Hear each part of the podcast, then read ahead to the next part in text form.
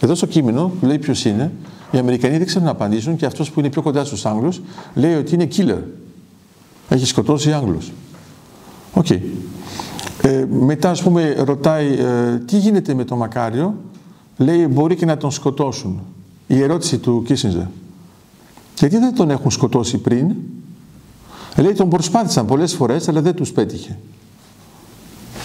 Ε, τι προσπαθώ να σας πω; Έχει ενδιαφέρον ότι αυτά τα πράγματα δεν έχουν καμία σχέση με αυτά που λέμε εμείς. Αυτό τώρα είναι προσβάσιμα εδώ και δύο-τρία χρόνια τα τελευταία.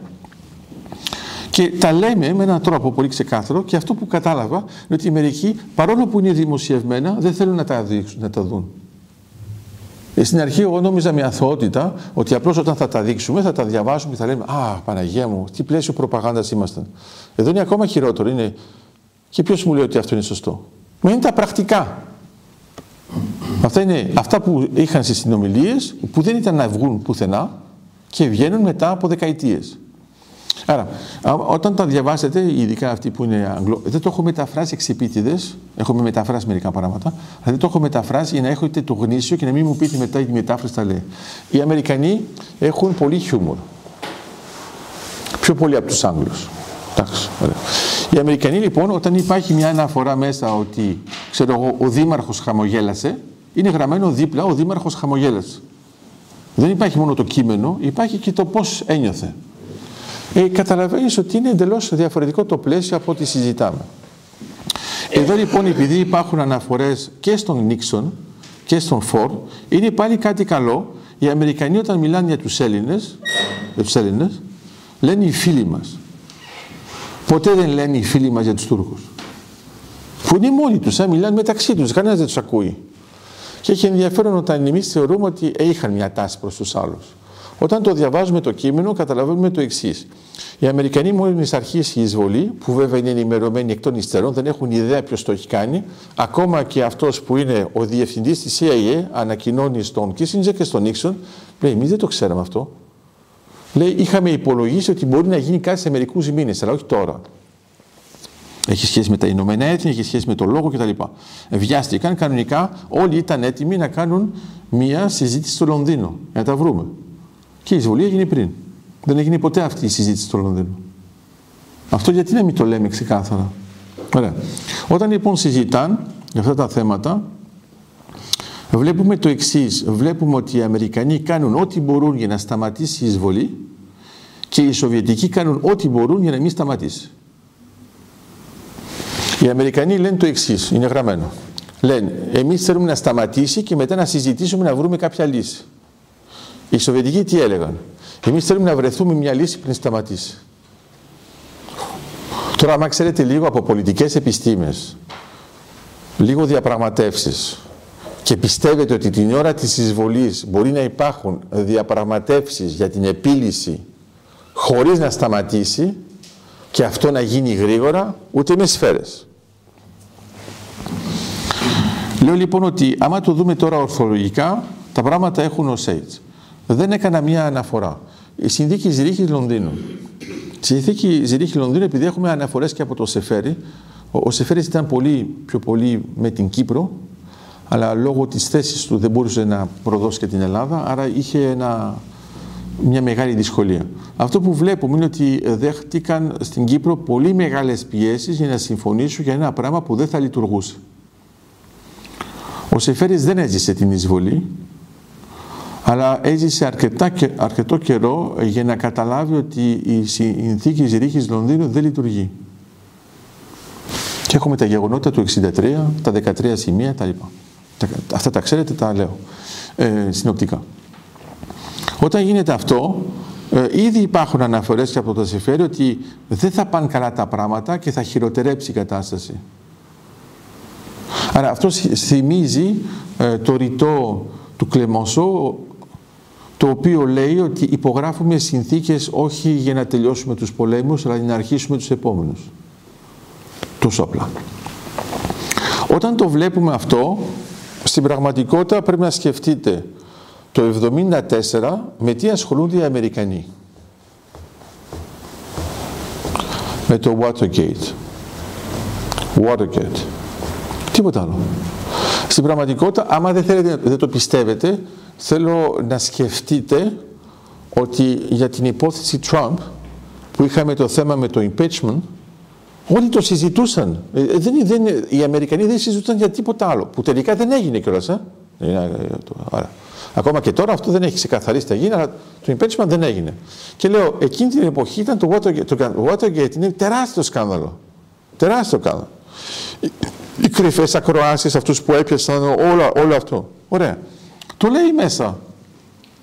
Λέει καλά, εμείς ήμασταν μέσα στο Watergate, με τι να ασχοληθούμε; Και ξαφνικά θα είχαμε οργανώσει κάτι; Όχι. Στην πραγματικότητα είναι ένα πολύ καλό timing για να γίνει αυτή η δράση, γιατί έχουν σχεδόν απενεργοποιηθεί.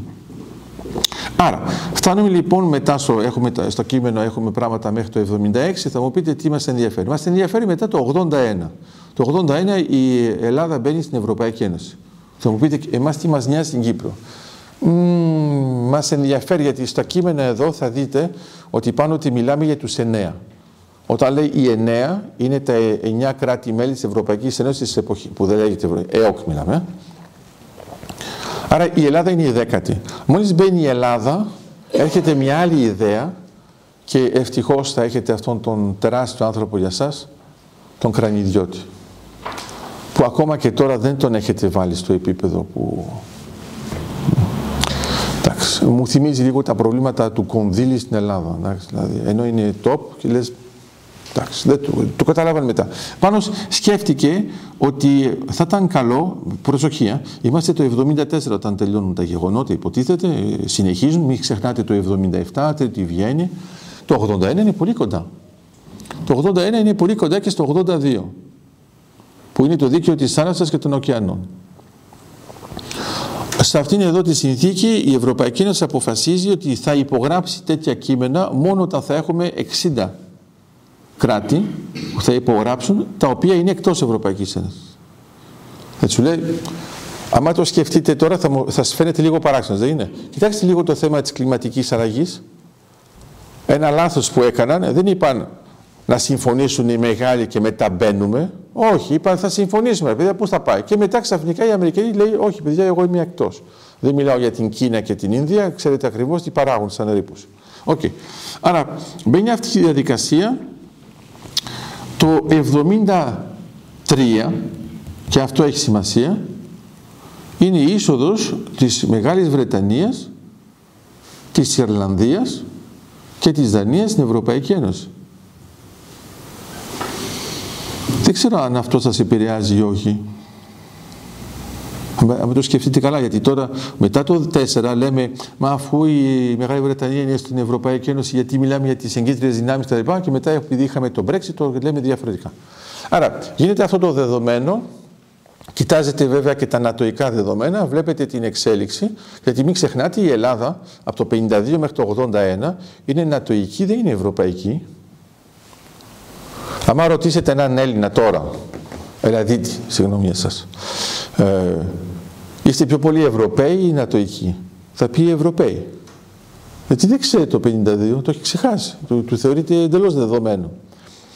Άρα, πάμε τώρα στο 87. Στο 87 η Κύπρος θα υπογράψει ουσιαστικά το δίκαιο της θάλασσας και των ωκεανών. Θα σε εντυπωσιάζει ή όχι; Θα σας πω εγώ γιατί πρέπει να σας εντυπωσιάζει. Γιατί το 87 ενεργοποιείται το εμπάργο. Όχι, όχι. Ναι, αυτό ναι. Αλλά εννοείται το εμπάργο της Αμερικής. Η οποία λέει, άμα βοηθάτε σκάφος ρωσικό, εγώ δεν δίνω τίποτα. Το εμπάργο έπρεπε να περιμένουμε το 2022 για να γίνει η άρση του εμπάργου. Γιατί η Κύπρος με όλες τις κυβερνήσεις που είχε ποτέ δεν είπε ξεκάθαρα εγώ δεν θα βοηθήσω τη Ρωσία. Πώς έγινε; Από την ομοφωνία της Ευρωπαϊκής Ένωσης λόγω Ουκρανίας. Δηλαδή μιλάμε καραμπόλα. Α. Ξαφνικά εμείς, οι Κύπροι τώρα, έχουμε τις απολαβές της άρσης του εμπάργου. Και καλά παιδιά, δηλαδή έπρεπε να περιμένουμε ένα ολόκληρο Ουκρανικό για να πούμε ότι έχουμε ένα θέμα. Ναι. Γιατί, γιατί κανένας δεν θα το κάνει μόνος του. Ακόμα και τώρα λέμε ότι υπήρχαν και άνθρωποι στο Υπουργείο Εξωτερικών. λένε εμείς αναγκαστήκαμε να πάρουμε αυτή την απόφαση. Από τους άλλους. Οι οποίοι ψηφίσαν ομόφωνα. Και ξέρετε γιατί έχει πλάκα, γιατί άμα πάτε σε διαφορετικές χώρες Ευρωπαϊκής Ένωσης, λένε όλοι το ίδιο. Και λέτε, παιδιά, σας ανάγκασαν όλοι. Τελικά ποιος ήθελε να το κάνει αφού είστε όλοι αναγκασμένοι; Άρα είναι ψυχαναγκαστική, δεν μπορείς να το πεις αλλιώς. Η άρση είναι πολύ σημαντική. Ξαναέρχομαι λοιπόν μετά το 87, η Ελλάδα δεν έχει υπογράψει το δίκαιο της θάλασσας, θα το υπογράψει μόνο το 95. Το 95, ναι. Ε, θέλω να ρωτήσω το 60 που γράφεται για εξαρτησία. Τι, τι γνώριζες; Το 60. Τι; Ανεξάρτητη Κύπρος, ε. Γιατί μιλάω για την... Δεν μίλησε για την εξαρτησία; Όχι, όχι, όχι. Απλά λέω να σας πάρω λίγο πίσω. Εγώ γράψα για μια εξαρτησία. Ναι. ναι, ναι. Αλλά δεν έχει σχέση με το δίκαιο της θάλασσας. Όχι, όχι, καμία σχέση. Α, απλώς... τα connection και Α, ναι, ναι, ωραία. Αλλά, αλλά δεν, ε, ε, εγώ θα σου έλεγα το, το εξής. Ε, εμένα με ενδιαφέρει πιο πολύ το 59-60 παρά το 60 για να είναι πολύ απλό λόγο. Το 60 θα αναφερθώ, αλλά θα καταλάβεις γιατί δεν το είπα τώρα. Αλλά θα το πω τώρα για να μην... Εγώ δεν αναφέρθηκα στο 60 και το ξέρει πολύ καλά ο Γιώργος γιατί κοιτάξαμε προσεκτικά το σύνταγμα της Κύπρου ε, το θέμα είναι ότι οι τροποποιήσεις που έγιναν, έγιναν όλες το 2004. Αλλά στην πραγματικότητα πολλοί Κύπροι δεν ήξεραν ότι με την ένταξη στην Ευρωπαϊκή Ένωση θα αλλάξει το Σύνταγμα. Αυτό που έχει ενδιαφέρον είναι ότι όλα τα σημεία που άλλαξε το Σύνταγμα είναι όλα θετικά για την Κύπρο, πολύ πιο θετικά από αυτό που υπήρχε. Και έγινε λόγω του 4. Βέβαια έγινε λόγω του 4 με την απόρριψη του σχεδίου, γιατί άμα δεν είχε απορριφθεί το σχεδίο δεν θα είχαν γίνει αυτές τις τροποποιήσεις. Είναι αυτό που θυμόμαι και για το θέμα του νομίσματος. Θυμάστε παλιά στην ε, Κυπριακή, στο χαρτονόμισμα, υπήρχε μινάρες. Okay. Οι πιο παλιά από εσάς πρέπει να θυμούνται ότι μερικοί ζωγράφιζαν μια σημαία ελληνική πάνω στο... Ε; Είχα αυτή τη συζήτηση το 2002 και τους λέω γιατί το κάνετε αυτό, λέει εντάξει είναι για να εκτονωθώ επειδή μου, μου τη δίνει. Λέω γιατί δεν είναι πιο ωραίο να μην υπάρχει καθόλου. Λέει μα πώς μπορεί να υπάρχει καθόλου αφού το έχουμε συμφωνήσει. Λέω ναι αλλά όταν θα αλλάξετε νόμισμα Λέμε δεν θα αλλάξουμε ποτέ το νόμισμα, θα έχουμε το ίδιο. Δεν είχαν ακόμα την ιδέα ότι μπαίνοντας στην Ευρωζώνη θα πάρεις το νόμισμα των άλλων. Ε, άμα κοιτάξετε ακριβώς όλα τα αρχιτεκτονικά, όλα τα αρχιτεκτονικά που βρίσκονται στο χαρτονόμισμα, δεν υπάρχουν πουθενά. Εντάξει, έγινε εσκεμμένα αυτή η επιλογή, αλλά όλα αναφέρονται στο ευρωπαϊκό πλαίσιο. Ε, δεν έχει τζαμί.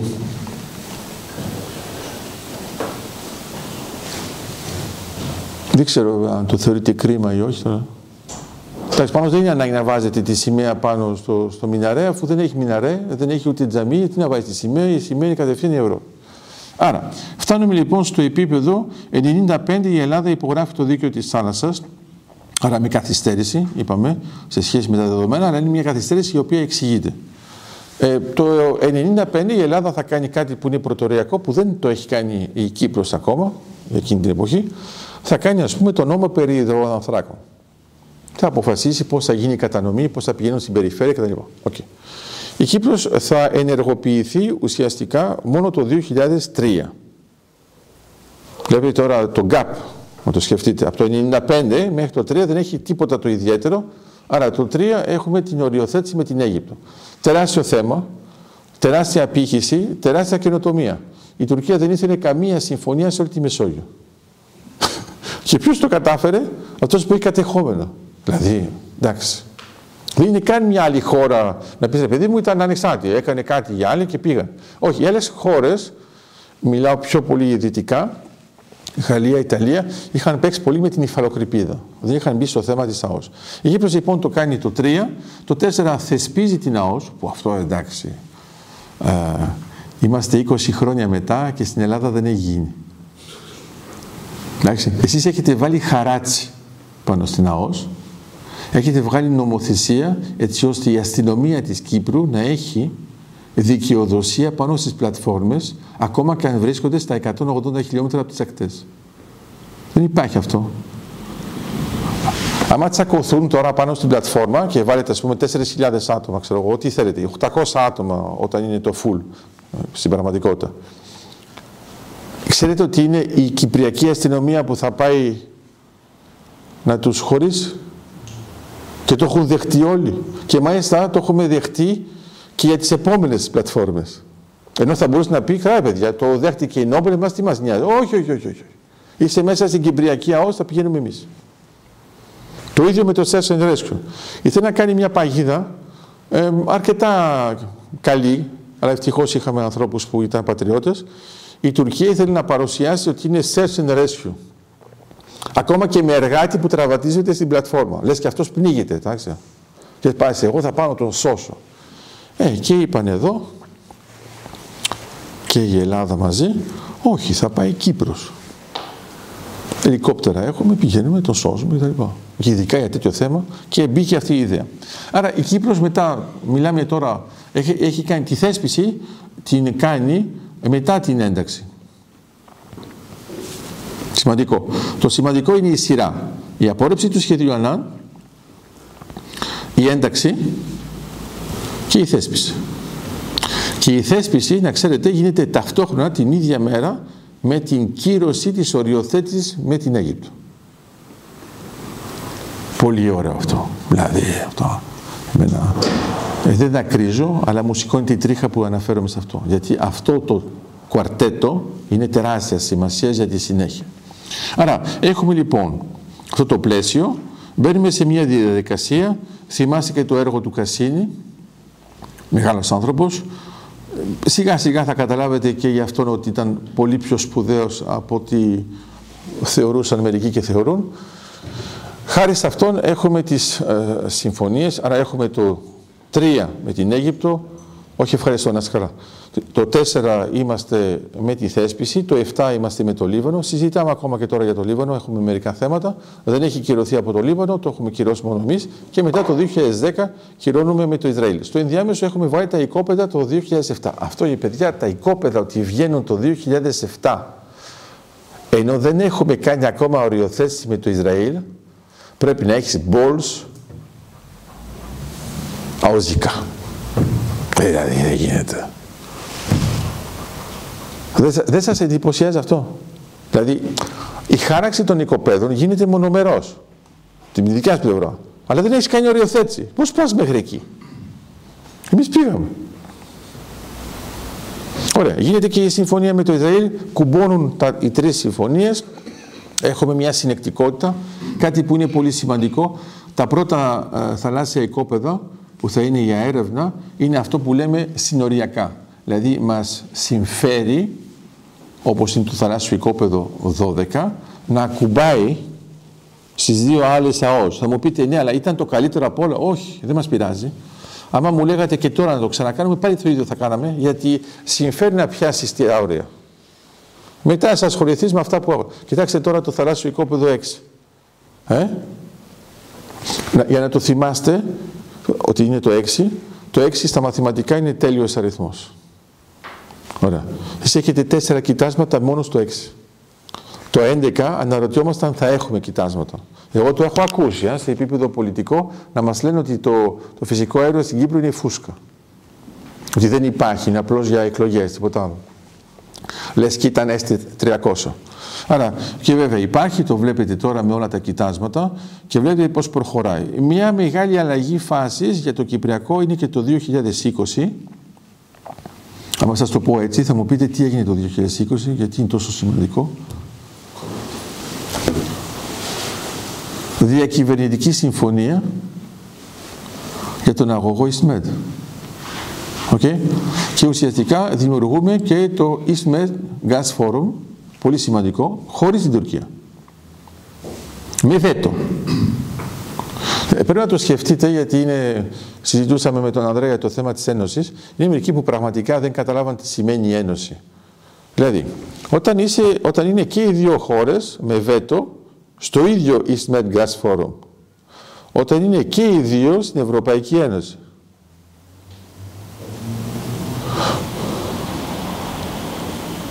Και να πεις ότι δεν πέτυχες στην Ένωση πρέπει να είσαι πολύ τυφλός, δεν έχεις καταλάβει τι έχει γίνει. Γιατί ενώθηκαν έτσι. Δεν ενώθηκε έτσι. Α πούμε τώρα ακούτε τον Τατάρ που λέει θα ήταν καλό να υπάρχει ένας αγωγός που να περνάει από την Τουρκία. Του λέει παιδί μου, μάθε λίγο γεωγραφία, θα καταλάβεις πού είναι τα θέματα. Και λέει, μα είναι μια δυσκολία. Έχει, εμένα μου αρέσει κάθε φορά που το κατοχικό καθεστώς ασχολείται με τις δυσκολίες που έχουμε εμείς. Λες, μα θα είναι πιο δύσκολο για εσάς. Λες, άστο το, δεν μας αρέσουν οι δυσκολίες. Εντάξει, ούτως ώστε εμείς ε, πήγαμε, καθίσαμε πάνω στα μετέωρα, δεν πήγαμε στην Καλαμπάκα. Ωραία. Μας αρέσουν οι δυσκολίες και πρέπει να ξέρετε, αν κάποιος σας το λέει αυτό, ότι είναι πιο εύκολο από την Τουρκία, ότι για τους αγωγούς μας συμφέρει μια χαρά να είναι στα 2.000 μέτρα. Γιατί πώς να κάνεις δολιοφθορά. Όταν είσαι στην ξηρά, μια χαρά την κάνεις. Και αν πιστεύετε ότι δεν γίνεται, Βόρεια θάλασσα, έγινε. Τα είδαμε. Εντάξει. Αυτό το καλλιτεχνικό φλού που είναι πάνω τε, ε, το πραγματικό δεν είμαστε εμείς, αλλά είμαστε εμείς, δεν το κάναμε εμείς και τα λοιπά. Εντάξει, okay. πάνω, πάνω δεν λειτουργούν. Και έρχονται οι Γερμανοί, ξέρετε, είναι πολύ uh, straight. Τους λένε οι Ρώσοι, έχουμε πρόβλημα με μηχανή. Εντάξει, φέρανε μια μηχανή και λέει βάλτε τη μηχανή μας. Ε, όχι, έχουμε κι άλλο πρόβλημα. Ποιο, ε, θα δούμε. DAOS Auto, ε, βλέπεις, είναι λίγο διαφορετικό. Άρα, τι; Τα συνηγερμένα υποβρύχια μέχρι 300 μέτρα πάνε, ναι. Ναι. Τα συνηγερμένα. Μα δεν έχουμε. Ε, αυτό, το, αυτό που πρέπει να καταλάβεις είναι ότι για ένα υποβρύχιο δεν έχει κανένα νόημα να πάει στα 2.000 μέτρα. Να κάνει τι. Επιπλέον μην ξεχνάς ότι θα είναι και για το καλώδιο. Άρα έχουμε και το Euroasian Interconnector. Υπενθυμίζω ότι και τα δύο, και τώρα θα λέγεται Grid για να τα μην μπερδεύεστε, θα είναι το ίδιο βέβαια, ε, απλώς θα είναι από τον ΑΔΜΙΕ, ε, είναι και τα δύο project, Common Interest, ε, PCI, από το 2012. Δηλαδή έχουμε, έχουμε 12 χρόνια που είναι PCI, δηλαδή απίστευτο. Αλλά στην αρχή μου έλεγαν ότι δεν θα γίνει ποτέ. Βέβαια, όχι μόνο θα γίνει, αλλά το χρηματοδοτεί και η Ευρωπαϊκή Επιτροπή, που να θυμάστε καλά, Άμα το κάνει η Ευρωπαϊκή Επιτροπή, γίνεται. Άμα το κάνει το Ευρωκοινοβούλιο, απλώς το συζητάμε. Εντάξει. Το Ευρωκοινοβούλιο είναι πολύ ελληνικό. Είμαστε της δημοκρατίας. Παιδιά πρέπει να μιλήσουν όλοι, μιλάνε όλοι. Ε, η Επιτροπή δεν είναι τόσο πολύ ελληνικό, είναι του τύπου θα το κάνουμε ή δεν θα το κάνουμε. Τελειώσαμε. Αλλά θα το κάνουμε.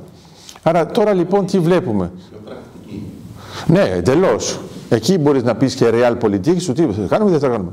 Αυτό που έχει σημασία είναι ότι στις διαπραγματεύσεις που κάναμε για το Κυπριακό, κάνουμε ένα τεχνικό λάθος, συζητάμε πάνω ότι σε επίπεδο κοινοτικό και θέλουμε ένα εθνικό αποτέλεσμα.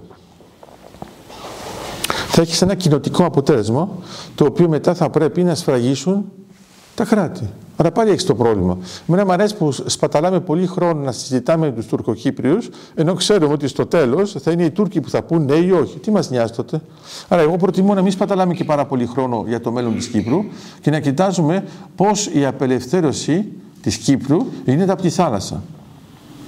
Το θέμα της ΑΟΣ με τους πιο παλιούς, ενώ πριν το 2004, δεν το είχατε στο μυαλό σας ότι μπορεί να είναι ένας μοχλός πίεσης. Εμένα αυτό που μου αρέσει είναι ότι τώρα έρχονται στα κατεχόμενα και λέει θα πρέπει και εμείς να έχουμε ένα μερίδιο. Σας ρε φίλε, τόσο καιρό λες ότι δεν θες να κάνουμε τίποτα γιατί είναι το δικό σου. Τώρα που το κάναμε, θες να έχεις ένα μερίδιο. Ωραία.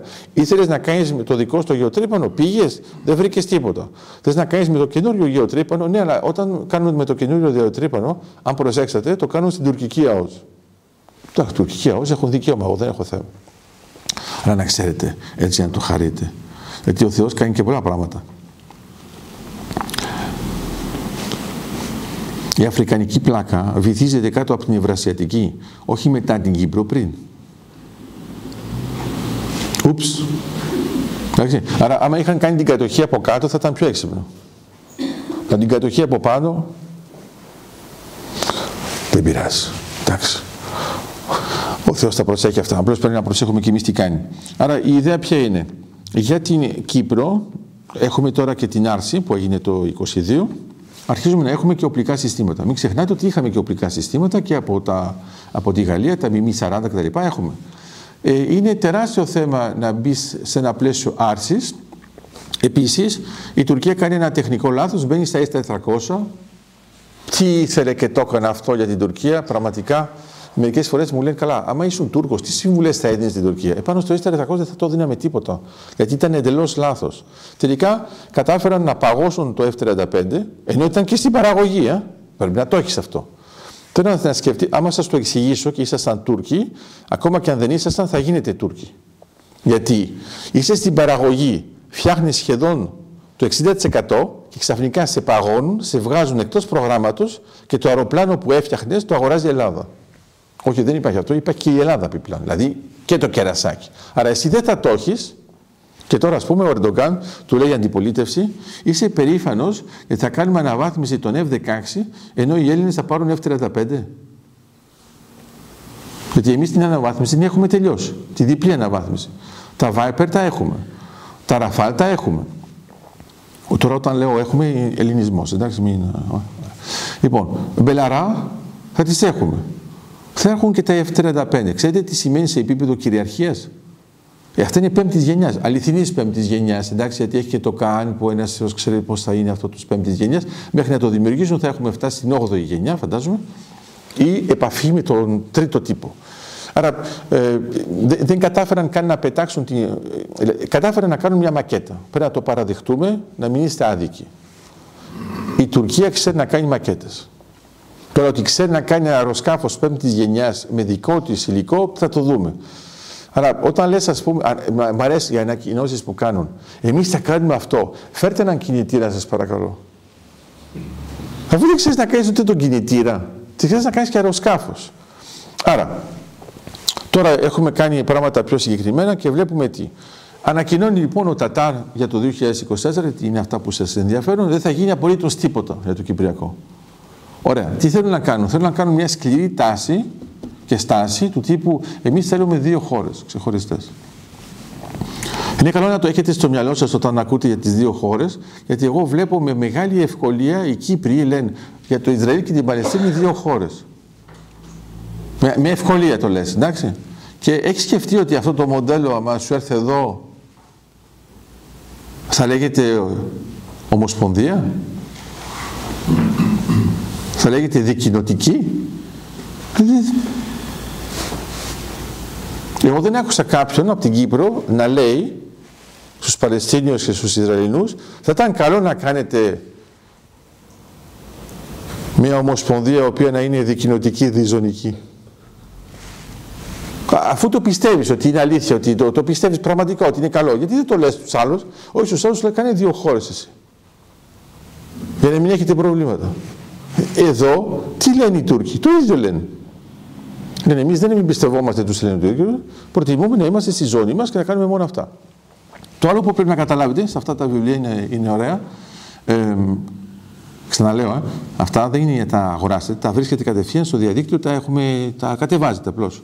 Άμα δεν θέλει να κατεβάσετε, πάρτε τα. Λέω απλώς ότι όταν το δείτε, πολύ λίγοι Κύπροι ξέρουν ότι όταν λέμε ας πούμε διζωνική, εντάξει, ξέρετε ότι μέσα η συζήτηση ήταν πολυζωνική, όχι διζωνική. Άρα εσείς άμα το θέλετε να το καταλάβετε καλύτερα, είναι πιο πολύ επέκταση των θυλάκων. Μια ζώνη, παιδί μου, μια βιώσιμη ζώνη. Έχει μέσα πλάκα γιατί το λέει σε κάποια φράση ο Κίσινζερ. Λέει, εντάξει παιδιά, μιλάτε όλοι για ποσοστό, μπορεί να μου πείτε ποια θέλετε. Ποιε περιοχές θέλετε συγκεκριμένα. Α πούμε, τώρα είμαστε στο 37% κατεχόμενα κτλ. Ωραία. Αλλά ελπίζω να καταλαβαίνετε κι εσείς, ακόμα καλύτερα από αυτόν, ότι πολλές περιοχές είναι τίποτα, δεν έχει τίποτα. Εντάξει. Ωραία. Έχετε σκεφτεί, ας πούμε, ότι άμα κάποιος σας έδινε την επιλογή, θες να κατεβάσουμε το ποσοστό ή να το ανεβάσουμε το ποσοστό, ανάλογα με τις περιοχές; Όχι, να το πάρω αλλιώς. Εγώ τους όρους είμαι της ε, ολικής απελευθέρωσης, είναι θεωρητικό το ερώτημα. Αλλά λέω, ε, θα σας άρεσε βέβαια να πείτε, αντί να έχουμε 37% να έχουμε 10%. Είμαστε εντάξει, το βλέπετε σαν ιδέα. Δεν είπα να πείτε ναι, απλώς το σκεφτόμαστε σαν σενάριο. Ναι, αυτό μας θα σας άρεσε αν στο 10% είχαν μείνει όλα τα προσφυγικά; Όχι, όχι, όχι, δεν απαντάμε γιατί είναι, είναι ύπουλη ερώτηση. Δεν πρέπει να απαντήσουμε εδώ. Λέω απλώς ότι ε, αυτό που έχει σημασία, αν απελευθερώσεις ένα κομμάτι, να είναι εκεί που κατοικείς. Όχι να απελευθερώσεις κατσάβραχα. Ωραία. Το ξέρετε πολύ καλά. Άμα πάρετε το μέρος το κατεχόμενο.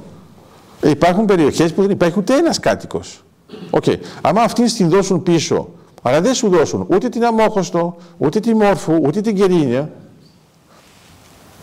Δηλαδή μιλάμε για έδαφος ή μιλάμε για πολιτισμό; Μέσα λοιπόν ο Κίσιντζερ σε κάποια φάση λέει εντάξει μου μιλάτε για ποσοστό και τα λοιπά γιατί περάσαμε από 1% ανεβήκαμε 20% μετά τα τελειώσαμε με το 37%.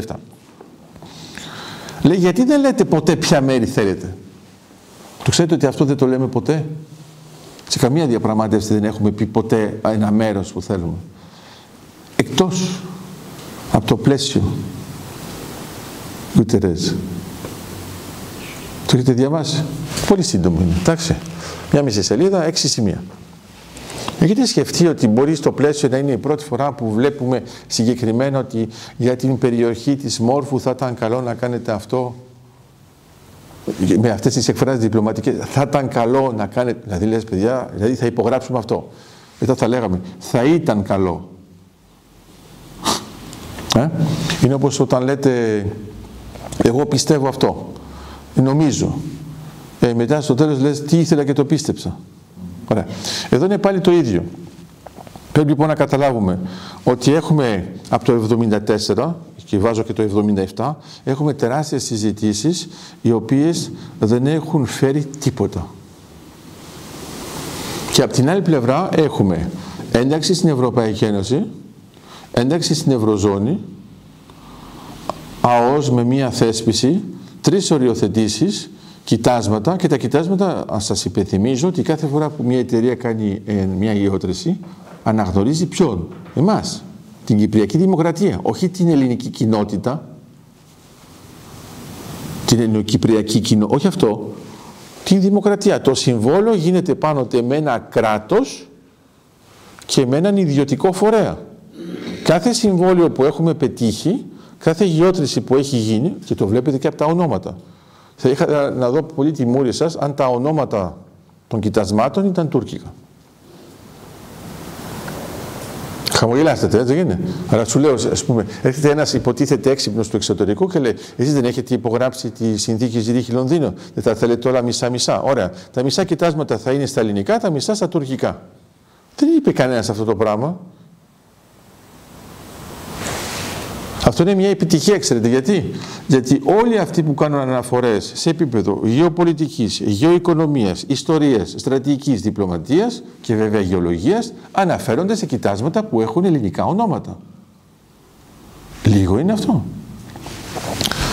Αν πιστεύετε ότι δεν είναι σημαντικό, σας υπενθυμίζω, αν έχετε γεωλογικές γνώσεις. Όταν είναι για γεωλογία, μπορεί να ονομάσει όποιος θέλει με όποιον τρόπο θέλει.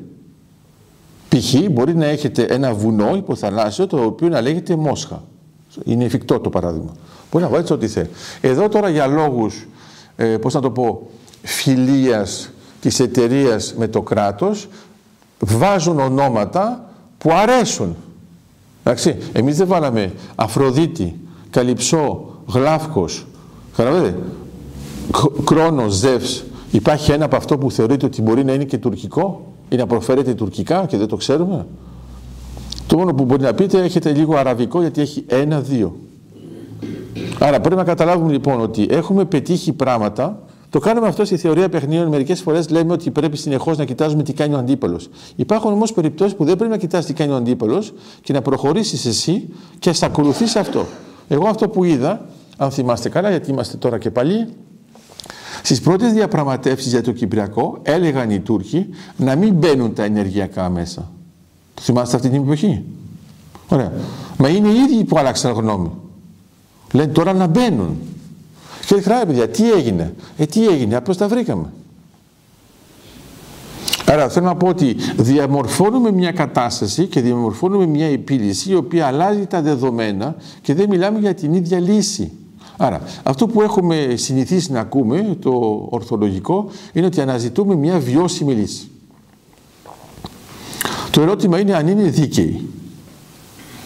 Όλο σου λέει, όχι, δεν παιδιά, δεν μας ενδιαφέρει αν είναι δίκαιη, βιώσιμη να είναι. Άρα να θυμάστε ότι και η σκλαβιά είναι βιώσιμη. Εντάξει. Το να είσαι σκλάβος είναι απόλυτα βιώσιμο. Δεν θα πεθάνεις αφού είσαι σκλάβος. Άμα το δέχεσαι. Άμα το δέχεσαι μόνος σου είναι ένα πρόβλημα. Άρα, το, ο εξοπλισμός της Κύπρου αλλάζει. Η επιτήρηση της ΑΟΣ θα γίνεται με μία επανδρομένα ντρόν, θα έχει σχέση και με το Ισραήλ. Η Ένωση Ισραήλ, Κύπρος, Ελλάδα είναι τεράστιας σημασίας. Γιατί όμως, γιατί είναι μέσα στο Ρίμλαντ, όχι Χάρτλαντ, Ρίμλαντ. Δηλαδή ουσιαστικά είναι όλες οι χώρες οι οποίες είναι παραθαλάσσιες. Αυτό που παίζει τώρα και σας εξηγεί τι έγινε στο Ισραήλ είναι ότι η Ινδία με τα Ηνωμένα Αραβικά Εμμυράτα, με τη Σαουδική Αραβία, με την Ιορδανία, με το Ισραήλ, αυτό έρχεται να συνδεθεί με την Κύπρο, την Ελλάδα, την Ιταλία, την Γαλλία και τη Γερμανία. Αυτός εδώ ο άξονας ουσιαστικά είναι ένας δεύτερος δρόμος μεταξιού που έρχεται σε ανταγωνιστικό πλαίσιο από τον πρώτο. Okay. Στον πρώτο παίζει η Κίνα, παίζει το Ιράν και βλέπουμε πώς θέλουν να παίξουν εδώ.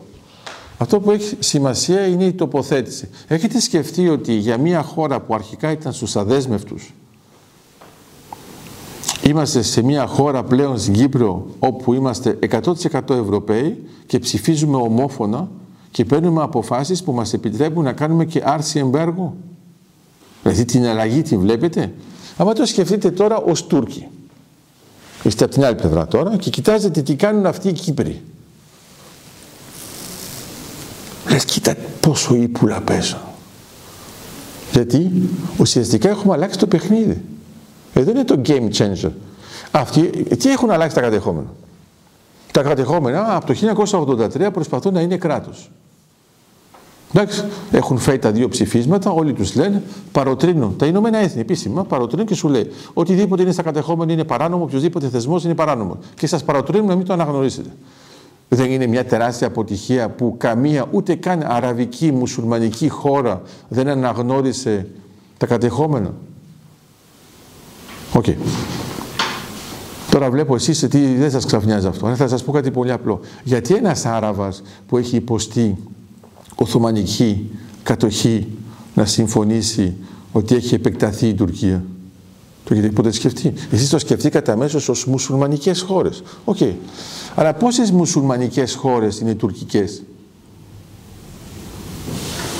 Ακόμα και το Ιράν δεν είναι τουρκικό. Υπενθυμίζω ότι το Ιράν είναι Ινδοευρωπαϊκό. Είναι εντελώς άλλο. Το Ιράν είναι πολύ πιο κοντά στους Κούρδους. Με το σκεφτείτε ορθολογικά. Εντάξει.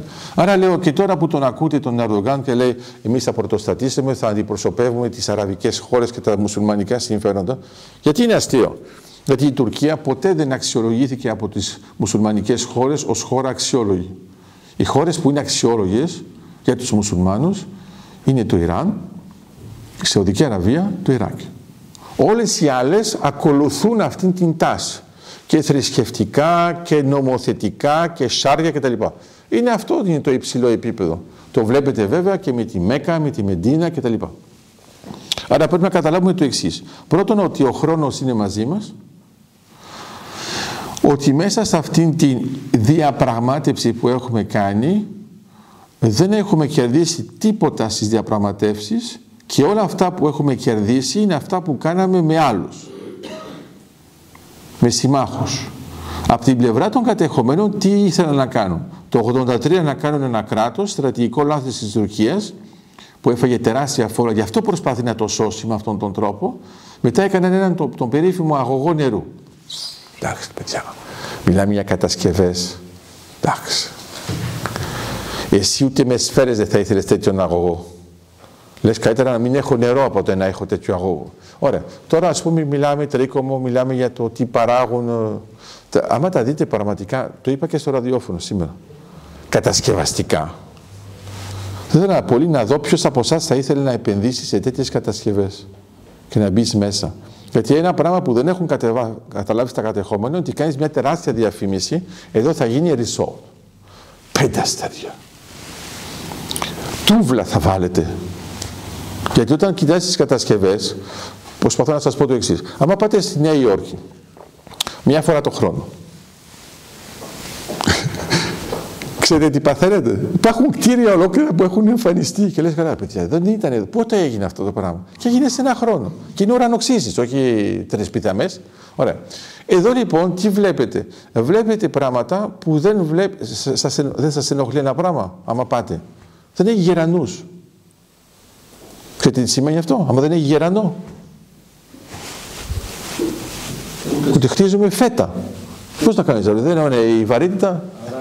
Άρα, ναι, αυτό.